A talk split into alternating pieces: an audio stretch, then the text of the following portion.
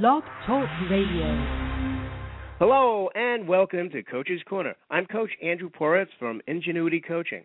I help people discover and fulfill their passions and greatness. My mission to inspire and challenge you to dream big dreams and with my coaching help you to manifest those dreams into reality. You can visit my website at www.myfuturecoach.com and follow me on Twitter at twitter.com slash Coach Andrew. If you're listening live and you have a question, the phone number here is 646 929 2893. If you call in, you'll be able to listen to the show on the phone, and if you press the number one, I'll know you have a question. We also have a live chat room right on the show page where you can feel free to join in. Tonight, my guest is David Spike Osterczy, the co founder, co creator, and co facilitator of the Dating Demystified Workshop series. David is a published relationship author, a professional photographer, and, a, and an accomplished blogger. He's a true Bronx boy, a funny and gregarious fellow, and I'm proud to call him my friend. You can learn more about Spike at www.demystifieddating, that's D-E-M-I-S-T-Y, fied, dating.com. And Spike, are you with me? I am with you. All right. Welcome to Coach's Corner. Thank you, Mr. Poritz. Okay. So uh, you got a lot going on here. You you you're certainly known for not just one one thing, but uh, a, a whole bunch of things. So first of all, I want to get an idea of like where did you come from? What what brought you to the world of in, in particular? Let's talk about uh, what brought you to the relationship world, the dating world. Um, what are you know what makes you the expert in this area? Well, Andrew, as you know, we, we came from similar stock. Um, I was actually uh, coaching the the self expression and leadership program at Landmark Education, and about two or three weeks before it completed, the leader of the program pulled me aside and said, "We seem to battle every week. This can't continue. You need to call this guy Rudbarg." So I called this guy Rudbarg, and after about a half hour on the phone with him, getting my you know what handed to me, he invited me to a men's circle, and that's when I was introduced to men's work. Um, didn't go back for a while. About six months later, I met you at I think it was a Quentin's Friends event, and we bonded immediately with our Yiddish Yiddish accents. I, I don't know what you're talking about. Oh, yeah, master, can't talk to you ever. So um, you invited me to a meeting as well, and I went to your meeting, and it stuck. And I've been doing that work for about four and a half years now. Um, about a year into uh, the men's work, uh, Men's Division International, uh, I met a gentleman in a circle named Tony Veer, and we happened to be in a smaller circle, and we were just discussing what we were passionate about in life, and we were both passionate about you know bringing men and women together, you know, um, in in dating and relationships and learning, you know, what what was behind the scenes, what's going on, why are they afraid of each other, what's what's happening, what's with the fear, and we we spent about four hours uh, on the way home from a meeting uh, on 111th Street and Riverside Drive till about 2 o'clock in the morning under a street lamp with a pad and a pen putting the basics of dating demystified together. That was a little bit over three years ago. Uh, we've done about seven or eight workshops. It started out as a one day workshop, expanded to a two day workshop last year and uh, it never ceases to amaze me the miracles that happen in our workshops because I, I don't teach anyone anything. It's very experiential, and the participants get for themselves uh, all the answers to what's going on in their lives, whether it's with men or women or or raining cats and dogs. It really doesn't matter. They get their answers. Yeah, that's great. Hey, David, I'm going to ask you to do, do me a little bit of a favor and pull yourself a little bit away from the uh, the mouthpiece of your phone. You're just a little bit because you are a strong man. Got it. Okay, Better? great. Oh, great, great. Um, I'm so, across the room now, just so you know. Wow, I threw, I threw the phone in the corner. That this is a man who can throw his voice. I mean, this this man can throw his voice like onto a bus, and it can get downtown, and you can hear him. That's how that's how strong his voice is. So, uh, I actually was at your I, I don't know if it was your first or second beta version, like not even the actual workshop, but a sort of working out the workshop. That's right. I forgot about that and uh, that was that was a very uh, very intriguing day because I, I I was part of the process and I got to learn a whole bunch of fun things. A couple of people I, I knew there. I have uh, there's still a couple of people that I know from that workshop that I'm still in touch with too. If I remember correctly, there was actually a woman at that workshop that you had previously dated. That was interesting. Uh, yes, it was, uh, and I'm not going to comment any further on that. But that was. I won't say a word. Yes, Coach Andrew has his secrets, and I know some of them. Uh, yes, you do. So, um, w- tell me some of the things that have, you know, obviously, as a, without violating any confidential stories or people, but what what kind of things can you tell me that have happened in this workshop that have made it an extraordinary experience for those who have taken it?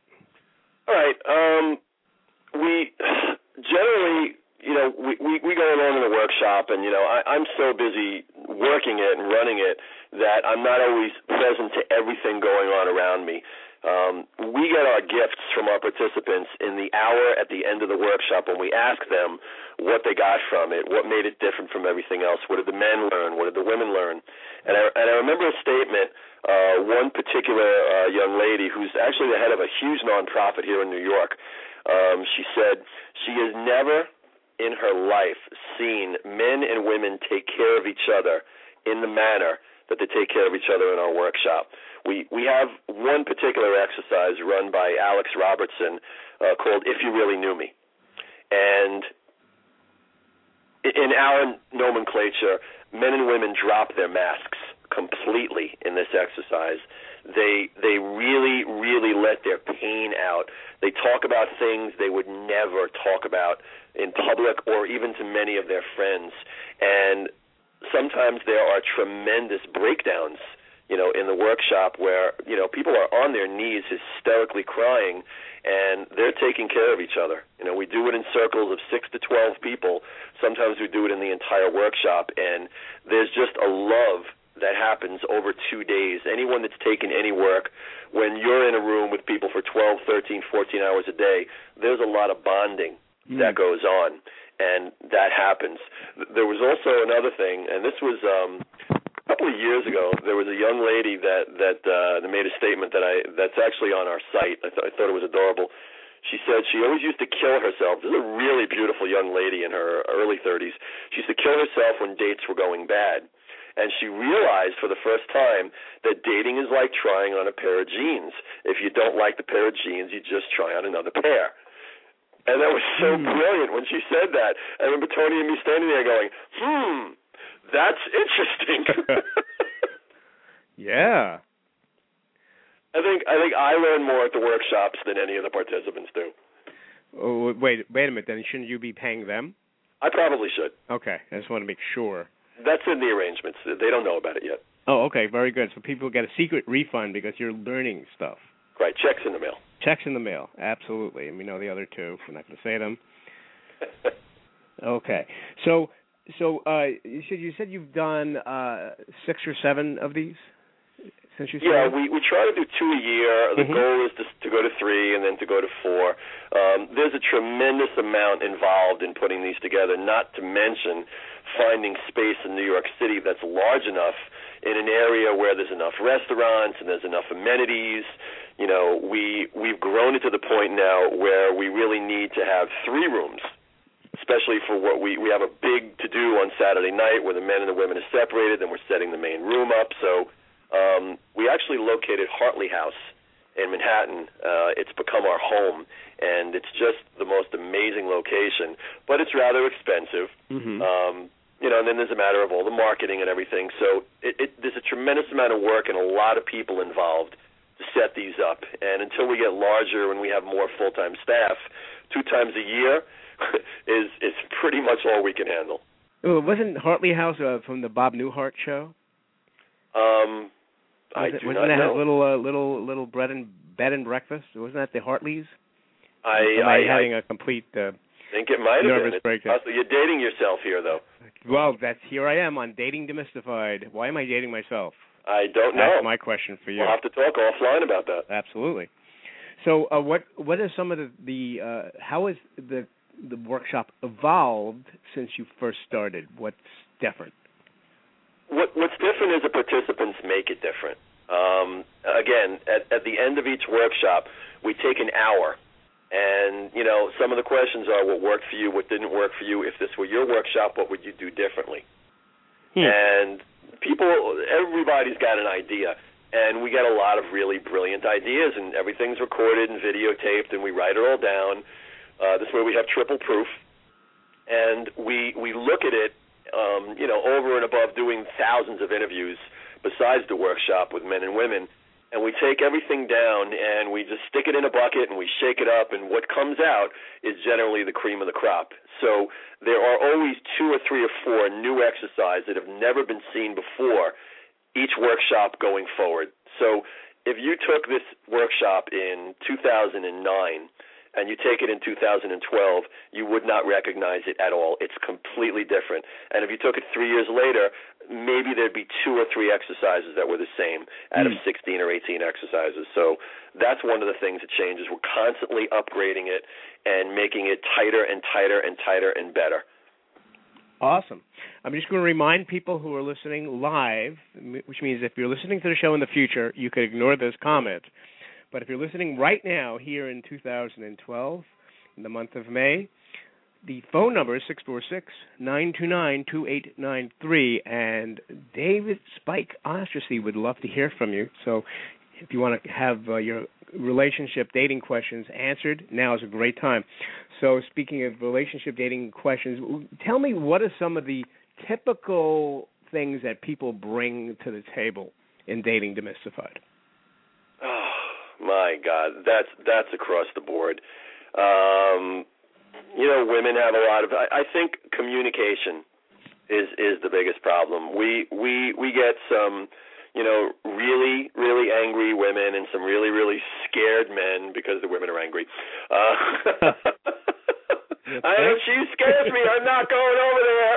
I'm uh-huh. not doing it you know and and we get to the bottom of that we get to the base of why men and women cannot communicate and why they are scared of each other you know and why why a guy will you know sit in a bar looking at a girl and look away every time she looks back at him and you know we get them participating with each other we have mini dates all through the weekend where we literally just throw everyone together so that they have the experience of being with someone of the opposite sex and not necessarily being coddled by them. Sometimes they're knocked down, you know, and they have to learn how to deal with that.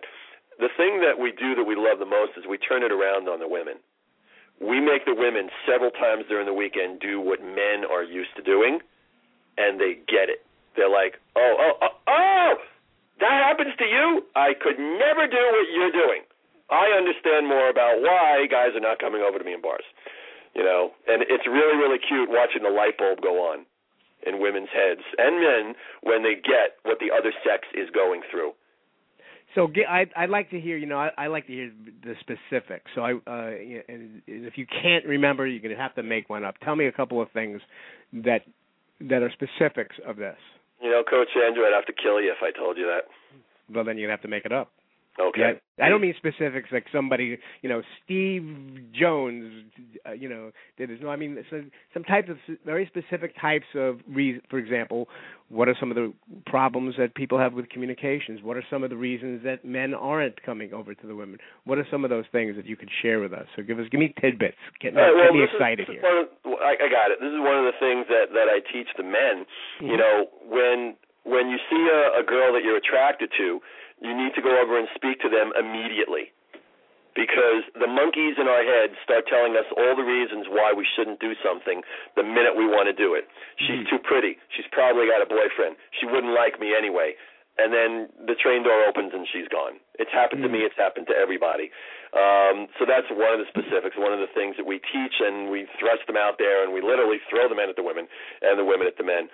Um, women women needing to understand that men do have tremendous approach anxiety and turning it around on the women where the women many times during the weekend have to approach the men first and you wouldn't believe the craziness that happens when we do an exercise where the men are approaching the women and approaching the women and approaching the women and then all of a sudden the women have to do it because the women are used to being in control now they've completely lost control and they freak the hell out It's the funny. I, it's one of my favorite exercises. I love doing it. I never let anyone else do it, and it's hysterical watching the women go.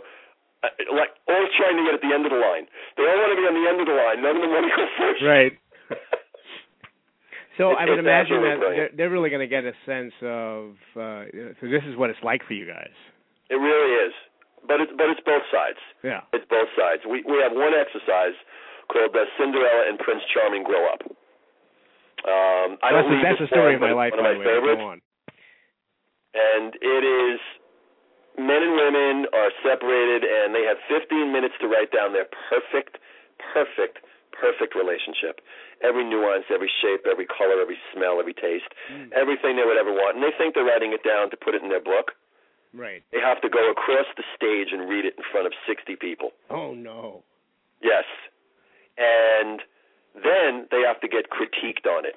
Okay, and it, and it's the entire male community critiquing each individual woman, and it brings the women and the men down to earth.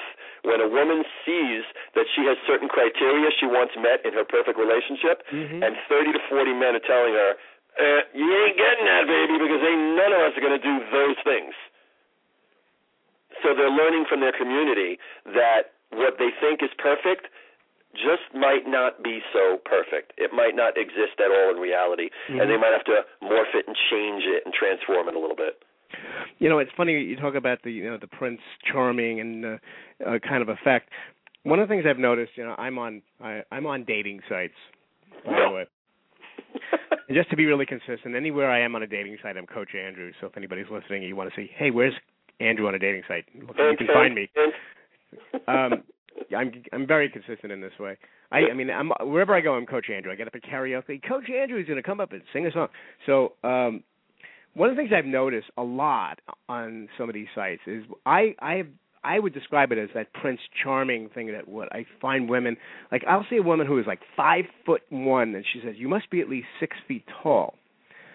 I want somebody tall, dark, and handsome. That's like the code word which to me sounds like that isn't that what they said in like the fairy tale? He was tall dark and handsome. So does that mean that every guy who's like has blonde or red hair should just give it up? You know what is it what is it what does that mean? So No. that's like that that fairy tale thing and so i i don't is that what you're seeing also in in some of these workshops? Yeah, yeah, to to a degree, but um, we we really lead with our heart in Mhm. these workshops, and the thing that we found is when you put people together in a room, and, and I'm not talking about you know age specific either. There are people there older old enough and young enough to be grandchildren or grandfathers. We our workshop is 25 to 55. But we every once in a while get a very young looking 60, 61, 62 year old sneaking in that we know and we know they're good looking enough and and it's amazing because we split them up into teams of Mhm. six. You know, watching a, a 25, 26 year old woman being coached by a 60 year old man and they're absolutely loving each other. They're not Mm. going to be in a relationship, but they become dear friends. And, you know, what you find is that the hearts open up so completely that men and women get that they deserve to be loved. They they are aware that they can be loved, that they can attract love into their lives. And a lot of people come into our workshops just feeling completely unlovable. You know, maybe maybe some men or women that have never been ever with someone of the opposite sex. You would be shocked at how many Mm. 30 and 40 year old virgins there are out there of both sexes. wow Honestly. well there's a there's the now we have a sequel for that movie uh, out of that right the A very sad one. Yeah. very sad one. So, um, you know, another thing, thing that occurred to me: uh, have you have you experienced uh, workshops where there have been love connections? Every single one. Really? Every single one. From the time we we went to the two day format. Now I'm not saying the love connections have lasted forever. okay. Um, one just ended. Uh, lasted eight months. I was very happy because I actually knew both participants, and it was my evil plan to get them together. Mhm. Okay. Uh, I invited both of them, one from Philadelphia and one from Minnesota, wow. and they were inseparable for about eight months. And you know, then something happened, and neither one of them wants to talk about.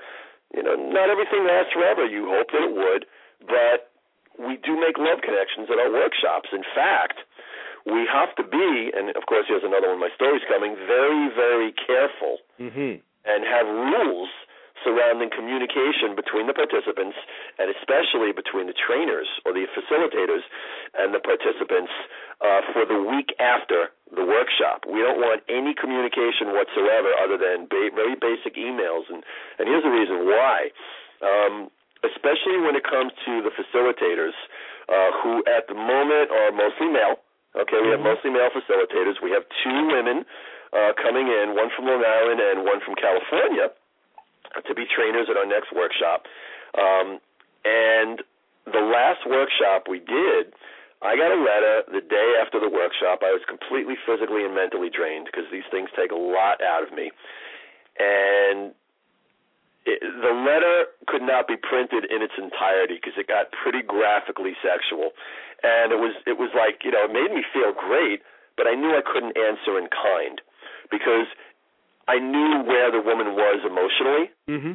By the end of the workshop, she was a wreck, as most of our participants are, and we've actually done protection around that. We actually do meditations now to protect against the wreck factor that we've had in the past. And I answered her very nicely several days later, you know, that if she still felt the same way in a month, maybe we could talk about it, and she didn't. She thanked me, and she realized that she was lonely, and I was a leadership figure and she was instantly in love with me. And that happens mm. a lot at our workshops. And we ask our participants to stay the hell away from each other for a week afterwards because they're raw. They're very, very raw. But they don't always listen. oh yeah, well, human nature is. Human Hello, nature. oh, I met this girl at a workshop, and the next day we were engaged. You know. uh, you know, remember the, the the immortal words of Woody Allen: "The heart wants, but the heart wants," and that's why you have sometimes very strange relationships that happen. It, it's very true, you know. And I, I, I wrote I wrote an ebook recently, which is actually number one in popularity uh, on Amazon.com. I'm very very proud. Relevance and popularity. It's number one for internet dating tips. It's called 101 Online Dating Tips under the Dating Demystified head. And what I say in the ebook is you're not going to listen to any of these tips. Okay, you might listen to a few of them uh, and you're going to jump online and you're going to do it the way you want to do. When you fail, please come back and reread these tips again. And if you stick to them to the letter, you will find that you will find love. Because people are going to do what they want to do anyway. Right. But I warned them. well, I'm glad you warned them. So, uh, by the way, anybody listening, uh, first of all, you can find the link to this uh, book on the show page uh, in the description. I have a link there. And I made it easy for people if you want to find this book on Amazon without uh, trying to remember how exactly how to type it. I made a bit.ly, which is bit.ly. It's a website called www.bit.ly slash Spike Show. And that, actually, I'm sorry, not Spike Show. Spike Show is this Spike Book. So bit.ly slash Spike Book. You can also type Spike's Book. Either one will work. I, I made one uh, in case somebody puts in an extra S. So that will take you right to the link on Amazon if you'd like to get a, a copy of this ebook. And it's only eight dollars and ninety seven cents. What a bargain! But if you act in the next five minutes, it's eight dollars and ninety seven cents. this is true. Okay. Guess we're not taking anything off in the next five minutes because it's a it's a low low price already. Come on. This is so, true. Absolutely, I, and I, and of course I'm looking forward to getting my copy. And if you're on Amazon Prime, you can get it for free. But wait a minute. It's, I, I thought you said it's an. E- wait, wait, there's more. it, wait, what do you mean you can get it for free? You and I mentioned get... begins nice. Amazon, wait. Amazon has a thing called Amazon Prime, yeah. uh, which I think is a seventy-five dollar a year membership, and you can yeah. borrow any book on Amazon for one month for free. Wow. Any book.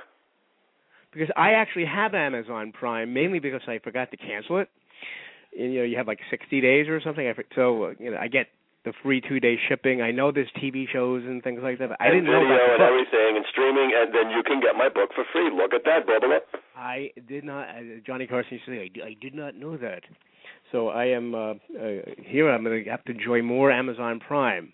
There you go. Well, I'm Ed McMahon, and I'm reminding you, Johnny. yes, friends. So, so uh, now you do a lot of uh, uh, related work uh, you've been running a blog for quite a long time. I want to hear about the blog a little bit. Oh my goodness, I have so many blogs. I I started blogging. I I wrote a book in 2003 ish uh, called Interknot. That's I N T E R K N O T, the Internet Dating Storybook, and uh, I just loved internet dating. I I really had such a great time for about four or five years after my divorce that I just started writing everything down and you know, wrote a book and and it was lovely. It was me and five friends and chronicling all our stuff. And um I just I, I, I put up a website for the book because you know, the publisher said you got to put up a website for the book, and I just started blogging there. And the blogs were not about dating; they were about everything. They were about my friends, my ferrets, baseball, hockey, anything I felt like talking about. I wrote down, and it started me down a path of really loving to write just stuff. And eventually I said, wait a minute. I'm a relationship author. I'm a published relationship author. Maybe I should start writing about relationships. yeah. So I stopped writing on that, and I opened up uh, Dating Demystified on Blogger.com uh, about two years ago, two two and a half years ago. And as with anything, I think I wrote 24 blogs in in the first six or seven months, and maybe 10 or 15 since then.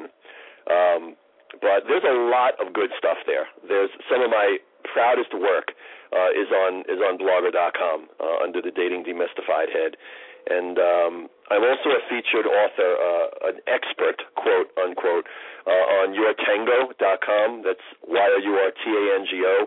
Uh, it is uh, it is a dating site. It is not a dating site. It's a relationship site with a three million readership. Uh, probably 75% women, 25% men and some of the most brilliant relationship writers and authors and psychiatrists I've ever known are on that site. Everybody should go to that site because it is a wealth of free information. That's a, one of my favorite prices to pay to, to pay for things, by the way. Free, I know. Yeah. It's good. Free beats a fee. Yeah, and I am I am ridiculously retweeted from that site. You know, it's it's it's wonderful to go on and see how many people retweet and Facebook and Google Plus me and and some other sites that I've never even heard of. oh, really? Um, like what? What is it? Um, Stumble Upon. I Oh, never yeah, even heard of that Upon. last week.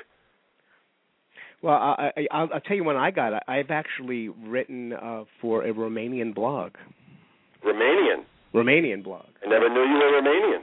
I, I only only from um, only the steaks are Romanian. I I, I uh, uh, sometimes write articles about men's views around women for Ah. this Romanian blog. Do Romanian men have different uh, feelings about women than American men? Oh, I I don't know, but it's a women's blog.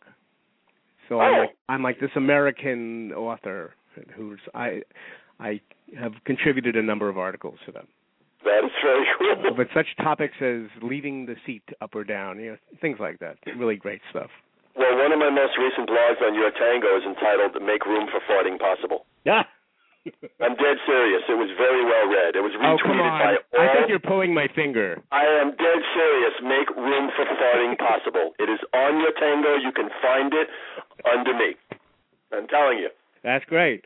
Uh, You that can is- find it under my name, David Spike Osterczy. Make room Ah. for farting possible, and it's all about why women will not fart in front of their men. Uh, this it's is like just, the it's absolutely, and I'll give you a quick, re- I'll give you a quick, uh, Okay, uh, please wh- do. how this all happened, and this is a good one. Uh, about a year and a half ago, when I was still dating my ex-girlfriend, uh, I was sitting in the living room, and she was. I have a, a bathroom attached to my bedroom, and I walked in, and the bathroom door was closed. So I just sat on my bed about six feet away, and I'm just kind of sitting there listening. Because she said to me at one point, I will never fart in front of my boyfriend. I never farted in front of my husband all those years, blah, blah, blah. She's a nice Jewish girl.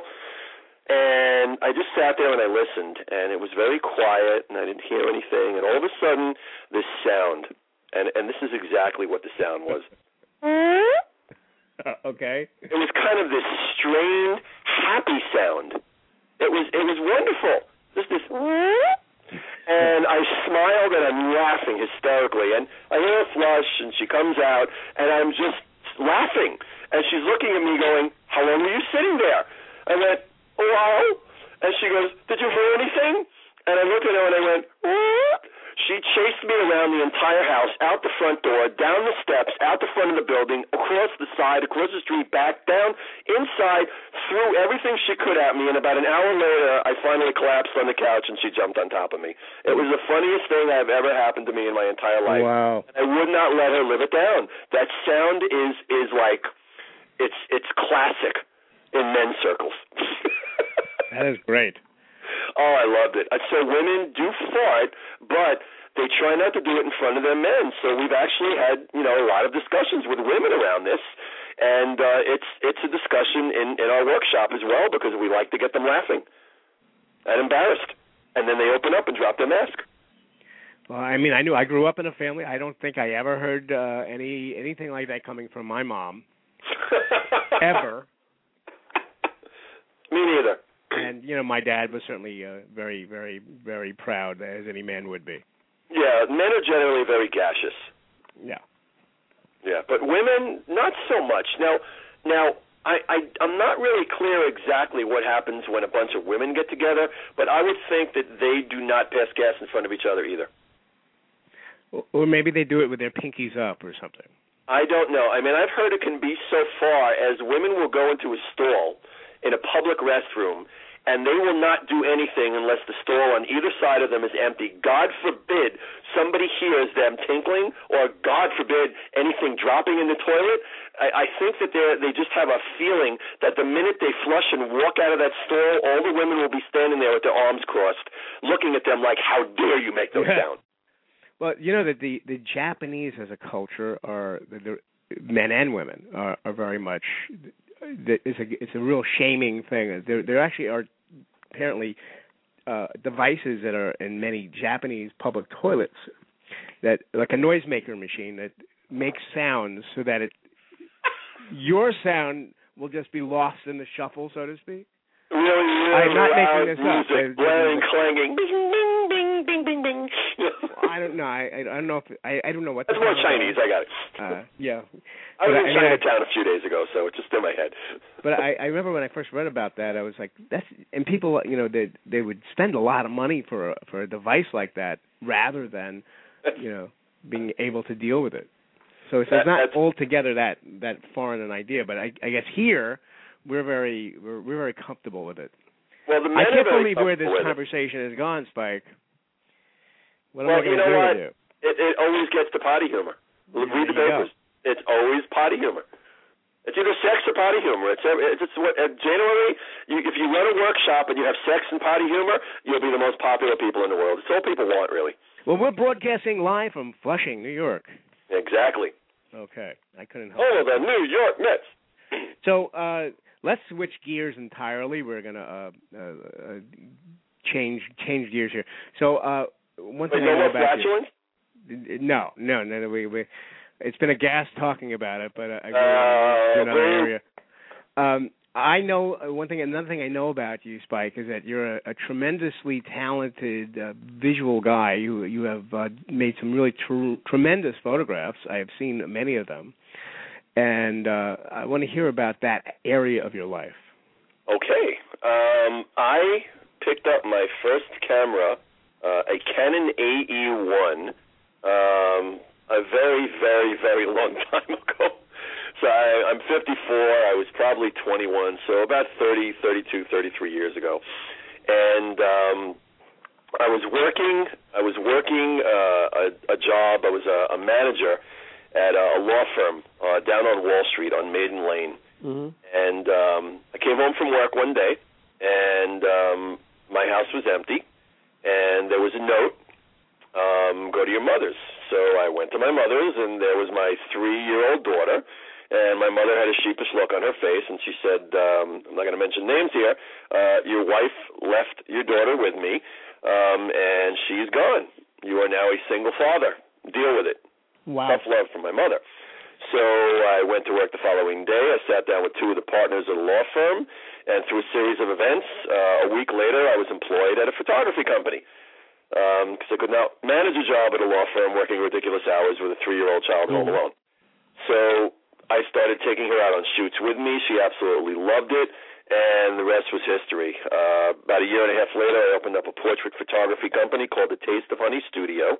Mm-hmm. Uh, we kept open for about 15 years, doing portraits uh, in homes, in mm-hmm. people's homes. I could honestly say that my pictures hang on more walls in uh, in New York City and Westchester than any other photographer alive because I've shot tens of thousands of families.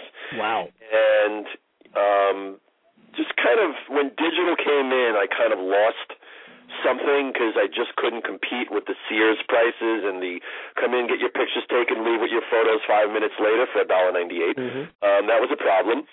So I picked up my first digital around 2002, and it was amazing to me that I could just shoot and shoot and shoot and shoot and shoot and shoot and look and look and look and look and not have to worry about film, not have to worry about processing. And I just fell in love with the digital medium, and then I found Photoshop and I just went crazy. And um, I have a tremendous amount of my work on a site called Redbubble. That's R E D B U B B L E, redbubble.com. And I'm under Snapshots 101, just the way it sounds S N A P S H O T S 101. And I have a tremendous amount of uh, uh, landscape photography, a lot of a lot of flowers, a lot of mm-hmm. animals, a lot of Bronx Zoo stuff. Um, but my love is working in Photoshop and doing things that I've never seen other people do, especially with shapes and colors. And I have a, a thing called implosions where I literally take photos and I just implode them. Every single pixel is going off in a different direction. It happened by accident about a year ago, and it's just explosive, brilliant, amazing patterns and colors. Uh, I'm talking to some representatives, some photo representatives, agencies right now to represent me, uh, to be able to, you know, put this in commercial buildings and in galleries all across the city. And I, I just love, love, love taking pictures. You know, it, it's cool. I don't have to ever buy any photos because they're all over my house. They're my screensavers on all my electronic devices. Mm-hmm. and I just love being out in nature. You know, if I'm not with a camera in my hand or meditating, I'm probably playing softball or hockey. That's definitely a, a Bronx boy kind of kind of thing to do. Um, yeah, played a lot of sports in my day, broke a lot of bones. Did you really? Oh yeah, yeah, lots, lots and lots of bones. You know, I uh, I was not real shy when it came to sports. Kind of a you know sixty to sixty mile per hour straight ahead kind of guy. Now, yeah, okay, you uh, you played softball. Did you were you a stickball guy too, growing up as a kid? No, you know what? We didn't play stickball in my neighborhood. We played we played a tremendous. I lived on University Avenue, which was two very wide lanes in the Bronx. Mm-hmm. Massive, massive lights at night. I mean, it was like daylight on University Avenue at night. So in the 60s and 70s, you'd have lines of parents sitting in their chairs in front of all the buildings and all the kids playing in the streets till one and two o'clock in the morning on Friday and Saturday nights because the parents knew where the kids were. They were right mm-hmm. in front of them, and we would play football or or ultimate, which is like frisbee football, you know, for hours and hours and hours and hours. And it was it was an amazing way to grow up, surrounded by thousands of kids. And and I I never needed brothers or sisters because I was never alone. You know, it was just every kid should grow up in a neighborhood like I grew up in New York City, surrounded by hundreds of brothers and sisters, and lots of abuse. oh, of course. God forbid you drop the touchdown pass. No, I grew up in uh, I grew up in Bayside, Queens, but uh, most of the the the people who brought us, the baby, in other words, the parents of my generation, most of them were guess where they were from, the Bronx, Brooklyn, really? Absolutely, a lot of them were I mean, the transplanted. They they they outgrew their neighborhoods. They moved out to the suburbs, and we were like the one step from the suburbs. We were like half city, half suburb, and so we had a lot of those games. So I, I know about stickball. The, the, the difference is we didn't have uh, the sewer thing. You know, people who know about uh, stickball in New York City is, you know, the you measured uh, uh, how far a ball would go by how many sewers it would go over. You know, to, to get exactly to get a home run, it was I don't know four sewers or whatever it was uh, we had games like off the wall where you would throw you would play baseball by throwing a ball against the side of a building. Yeah, we would do the same thing. We played it off the steps. It was called stoop ball. That that was a different stoop ball was one game, but off the wall was you would throw it like at a, the top of a six-story building and see how far you can get it backwards. So Right. you might go way back to get a home run, you know. And we had all the we had all, all those games that you would make. All the kids made up games, except it was the same game from generation to generation of, you know, red light, green light, and hide go seek, and Oh yeah, Buck Buck, Johnny on the Pony, Ringolevio. We we played Yeah. all that, but we we did we we had an interesting neighborhood. You know, I always hang out with the tough kids. Even though I was a nice Jewish kid, I went to Hebrew school, I got bar mitzvah. I never hung out with the Jewish kids. I always hung out with the Irish and the Italian kids. And a, a typical game for us would be we'd go up to the roof of one building, and a bunch of our other friends would go up to the roof of the other building, and we would line the ridge of the roof with gasoline, put um, bottle rockets all across the roof, light a match, and we'd all stand there. And I remember one Oh. particular time when, you know, two grosses of bottle rockets, that's 288 bottle rockets shooting back and forth between the buildings, and we're wearing our football helmets and our hockey masks and everything. A lot of them went awry, and mm-hmm. we set afire probably five or six draperies in each of the buildings. oh no. Parents in the neighborhood hated us. It was terrible. Fortunately, never the draperies of the parents of the kids that we were hanging out with, which was a good thing. Uh, Somehow you- we missed those. You're giving me a flashback now to uh, uh shooting a bottle rocket up up a slide, you know, a playground slide. What they Oh, call yeah. in New York and nowhere else, but I think in New York they call them a sliding pond. I don't know why. Um and you would shoot them off there, but there there was one point where I was I remember there were, a bunch of us were were learning how to use make model rockets, the Estes rockets. You remember those? Right. and you'd build these beautiful models and you could shoot them up like a mile in the air and uh we managed to have these extra engines Oh no. and we yeah we shot them off the slide uh it was it was it was uh I it was not good it was not No, good we we used to do a lot of insane things with incendiary devices. We we'd empty out M80s and put them under large piles of poop and delay fuses and walk away and wait for people to walk by. It was not good. It was just not good. We were terrible. Thankfully there's uh, you know a statute of limitations against childhood stupidity Yeah, from the think 60s laws or we might be in big trouble right now Okay, so from the from the people who brought you, hey, you get off my roof. Here's the guy from 6E coming down. and He's listening to the show right now, and he has a word to speak with you. yeah, I remember those curtains. right, exactly. so, what's next for dating demystified? Um, we had we had planned uh, actually June 30th and July 1st is our next scheduled uh, workshop. Um, there may be some challenges with some of the trainers coming in for that date, so there's a possibility we're pushing it back into September. Uh, there were also some, some challenges that I had with my family that have taken me away from leading it for a little while. Um, so there's a possibility it might be pushed. We're having a production meeting later this week. Okay. Um, so it'll either be the end of June or the beginning of September is the next workshop. You'll you'll just have to check our website to find out which it is. well, Um, that's the what's- immediate answer to that question. What's a long, longer term answer? Where do you see this going?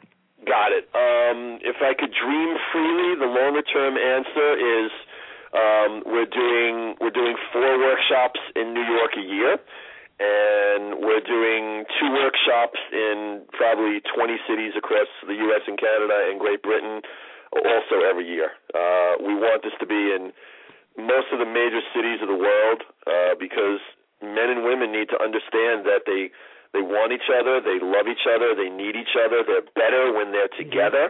Um, you know, old saying, you know, look at every great man, there's a great woman behind him. The opposite is also the truth. Look at a great woman, and she generally is supported by a great man behind her. And I'm not talking Mhm. about money. Right. I'm talking about somebody that cares enough about you to be there for you when the times are rough. Because you know the old saying, when love, when when when poverty comes in the door, love goes out the window. Right. Um, it shouldn't be that way. when you're with somebody, it's for better or for worse. And men and women need to understand that, you know, that really, really, really is the truth. And when we work together as a team, we're 10,000 times stronger together as a couple. So that's that's part of what we want to teach, and not just in New York. We want it to be a global phenomenon. You know, kind of like uh, Peaks Potentials, T. Harv Eker, Landmark Mhm. Education, Tony Sure. Robbins, very similar to that. You, you, you're making me think of a song, believe it or not, um, about the kind of love that might be that doesn't involve. You know, you're saying like it's not about money. Uh, there was an old old song called "She's Funny That Way." I don't know if you know that song. It's, oh, a few bars. Uh, da da da da da. I, I'm trying to I'm trying to remember the lyrics. She, I'm not much to look at, nothing to see. Just glad I'm living and happy to be. I got a woman crazy for me. She's funny that way. So the, if you look at the lyrics of that song, this is a uh, a, a guy who I've, I've also heard it as it. Uh, uh, he's funny that way. Uh, Ella Fitzgerald also sings it. So here's a song about a, a, a true love of that somebody who's really gonna stick with me. You know, she, she never hollers. She'd live in her tent. You know what I'm saying? Oh, oh, oh, Can't save a dollar. All, all I'm thinking of is, is you, you have you have such a lovely singing voice. I'm touching myself over here. Oh, cut it out. Um, but it just, it just that that kind of really true, beautiful feeling where it's really about being together no matter what. Yeah, and men and women can have that. It's just a matter of saying hello, you know, and, and it, it's it's just terrifying for most men and most women to walk over to someone of the opposite sex and say, "Hey, I'm I'm Spike, and I was just looking at you, and I I think you're really cute, and I I think I'd like to get to know you. Can can we have a cup of coffee?" Ninety percent of people can't do that. You know, and and when you talk to women when they go out in public, and women go out in public, men shop online. It's mm-hmm. the way it is. The men shop for women online, and the women are out in the bars and the clubs. And if the men knew this, they'd be out there too, but they don't know it. Um, and they say that when I go out, all I meet is jerks, assholes, and, and drunks. Because those are the guys who have the guts to walk up and say something to them. The nice guy that they want to meet is sitting in a corner, staring at them in the dark, but they don't see them, and the guy will never come approach. So we teach men and women to approach. Yes, and we teach women to approach because that shy guy may never come over to you, and he might be the man of your dreams. So mm. you got to go say hello to him. I like it. Wow. So uh, here's your opportunity, David Spike Osterczy, to tell people uh, where they can find you. What, uh, what's next? What would you like to let people know? Hmm, where they can find me. Um, um, I'm often in dumpsters on uh, 38th and Madison. Um, no.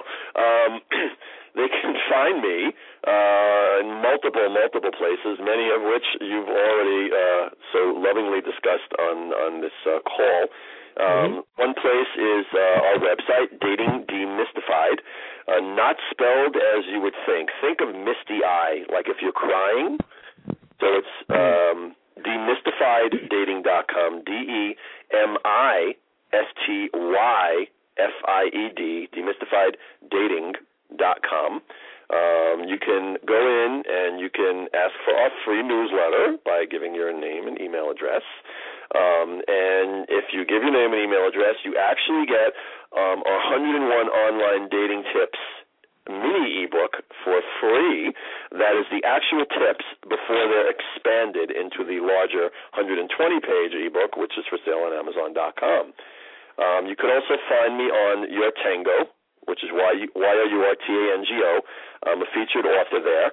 Um, and just type in David Osterczy and she'll be able to find me or or male male um, you know dating coaches. I'm I'm in there as well. Mm-hmm. Um, I have articles all over that. Um, my my blog, uh, which is which is linked uh, to the Yo Tango site, or maybe it's not. I'm really not sure. I have so many of them. Uh, I am on Blogger.com. I am Chemistry 101 with a K. Okay, K E M I S T O Y 101, or uh, Dating Demystified, Dating Demystified blog uh, on blogger.com. Um, and of course, if you go to Amazon.com, you don't even have to type in my name, or you can, uh, but you could just type in online dating tips or internet dating tips. I'm on page one in both of those niches. If you just type in online dating, you'll probably find me, but I might not be on page one. It goes between page one and page two. Okay. The name of the book is 101 Online Dating Tips. Dating Demystified, 101 Online Dating Tips. And it's funny, it's quirky, it's silly, it's a little bit in your face, but the tips work. They really, really do. So some of the, those are just some of the ways you could find me uh, as a dating coach. And if you want to purchase some really, and I'm saying this from the heart, absolutely breathtakingly beautiful photography, go to redbubble.com, type in Snapshots 101, you'll find me, and I think you will really, really love the work and and my snarky comments under many of the photos as well. Yes, we like your snarky comments. I know people say that. And uh, again, anybody listening to the show, you can always find the links uh, right on the show page for this particular show. You can always uh, contact me, Coach Andrew, and I will be happy to connect you with Spike. Do you have any uh, a parting words for for our studio uh, worldwide audience all over the? There's no studio, of course. If you have any parting words for our universal audience, and many of them, by the way, are not listening now; they're listening in the future. So uh, we're going to wave hello from 2012. All right, so I'll try to speak from the future into the past. Um, love one another. Really, really, really lead with love. You know, um, I actually I'm sitting here looking at my wall, and I want to read a quote uh, from a gentleman named Aaron Huey. He leads Fire Mountain programs out in uh, in Montana, not Montana, in in uh, Colorado. I think it's Colorado, and um, he was uh, a trainer for uh, T. Harv Peaks Potentials for many years. And I have this quote on my wall, and it says, "It's easy to open your heart when you feel loved, lovable, and loving." Illumination is when you don't feel loved, lovable, and loving, yet you open your heart anyway. Choose love in this moment. Choose love regardless of what you feel. Choose to open your eyes, hands, mind, and heart and see, feel, touch, taste, know the love that exists despite your mood. It's here, and our work is to be here with it. And I really love that quote because it's really about who I am. Mm-hmm. And of course, I forget on a regular basis, generally uh, with a rude cab driver or a barista, but you even have to love them because you don't know what somebody is going through in their life. You know, you may have just got a raise, you're dating a great person, and maybe the person that is pissing you off at some office where you're waiting for something just is going through a horrible divorce or, or a custody battle, or maybe they're in jeopardy of losing their job, or maybe they just lost their job. You don't know what's going on in someone's life. Um, be kind to people.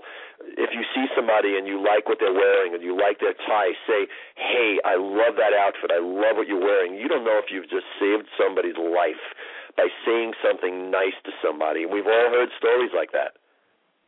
And sure. and it's the way I want to live my life and the way I would hope that everybody else lives their lives just by loving one another and not being so bitchy all the damn time. Mhm. Random acts of kindness. It works for me. Absolutely. Well, David Spike Oshieson, I want to thank you very much for being on Coach's Corner. It's been a, a lot of fun to be with you, uh, my old buddy. And uh, I think anybody listening has learned uh, a good chunk of information, and I'm looking forward to uh, reading your book that I will be uh, downloading. Well, you know, I really, I'm so glad I could come here. You know, I missed shul tonight. My rabbi, he said it's okay. You and be the Fernando. You got the phone, do what you got to do, talk about the women, and everything's going to work out fine. Oh, that's very nice. As my grandmother would have said, I bin auf dein Keppele. Oh, yeah, yeah. The Keppel is the face. I know it's very good. Very good. So thanks, everybody, for listening. Uh, you can find me, uh, Coach Andrew on myfuturecoach.com and on Twitter at Coach Andrew. And we will be back in two weeks. Going to be off for the Memorial Day weekend. So uh, everybody have a great weekend. David, have a great weekend. Thank great you, week. Andrew. And we will see you back in two weeks. Fabulous. Good night. Good night, everybody.